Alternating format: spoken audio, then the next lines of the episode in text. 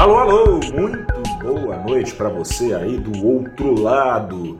Eu sou o repórter Gustavo Ferreira do valorinvest.com. Começa agora o seu saldo do dia 11 de abril de 2022. Começo a semana te convidando a conversar, adivinha só, sobre juros e inflação. Você não aguenta mais, né? Eu também não. Mas é é o que está regendo o mercado, não é de hoje e continuará sendo assim por algum tempo. Seguinte, né? O mercado brasileiro já não vinha comprando muito. Quando eu falo mercado, na verdade, os analistas do mercado não vinham muito comprando aquele papo de que os juros vão parar de subir já em maio, né?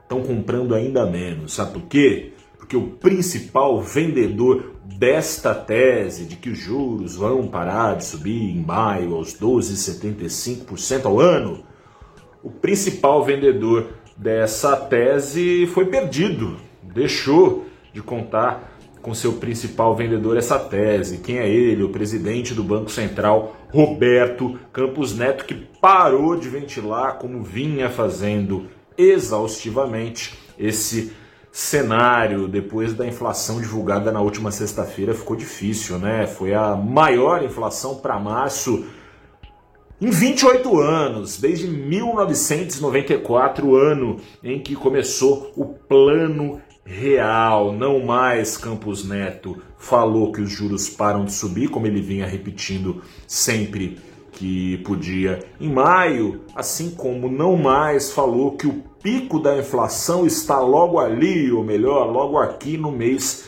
de abril. Campos Neto falou em inflação mais alta e mais persistente. Inflação essa, segundo ele, que estará em debate pelos próximos dias e semanas entre ele e os diretores do Banco Central, seus comandados. O mercado leu isso como? Como um recado claro de que se antes a retórica apontava para uma porta para alta de juros ainda em junho, quem sabe depois de junho, se o recado era de que essa porta estava se fechando, o recado foi lido como sinal de que a porta está abertinha da Silva, ou seja, 13% e tralalá e lá vai fumaça de Selic podem estar pintando. Quanto mais juros, menos crescimento, uma perspectiva que não é exclusividade do Brasil e por não ser também está nos radares do mercado, em especial perspectiva americana, né? Falta consenso no mercado se a retirada mais acelerada de estímulos, ou seja, subindo juros mais alto, mais rapidamente e recolhendo também a dinheirama que foi despejada nos mercados mais rapidamente, está ainda sem consenso se essa retirada mais acelerada de estímulos vai desembocar em recessão. Mais uma coisa parece certa, aquele sonho do mercado com anos a fio de crescimento forte nos Estados Unidos, aquele sonho não passou de sonho mesmo. Ao que parece, o Fed se verá obrigado a trazer um pouso forçado para a economia americana. Vamos ver se encolhendo ou pelo menos isso parece que está claro, no mínimo desacelerando o forte crescimento americano a partir do próximo ano.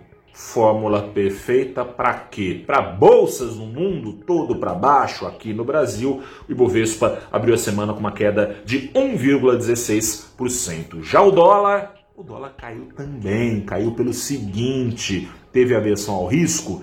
Teve, mas teve também e deve continuar tendo migração para renda fixa, não só entre os brasileiros, também no exterior. Renda fixa brasileira é das que pagam melhor no mundo. Se Selic vai subir ainda mais do que se supunha, o potencial de atração de dólares da renda fixa brasileira, que já é grande, vai aumentar. Com isso, prevendo maior afluxo de dólares, o preço da moeda americana caiu mais um pouquinho, 0,41% aos R$ 4,69. Quer saber mais sobre a cena americana e sobre a cena brasileira, sobre juros, inflação? Dá um pulo no nosso canal no YouTube. Você acompanha lá o papo que eu tive hoje pela manhã no programa Abrindo os Trabalhos, sempre às segundas-feiras às nove da manhã. Nesta semana, recebendo a Fernanda Consorte, que é economista-chefe do banco Urinvest, e recebendo o professor Alexandre Espírito Santo, do IBMEC Rio de Janeiro, que é economista-chefe da Hora, mano. Eu fico por aqui. Um grande abraço, boa noite, até a próxima e tchau.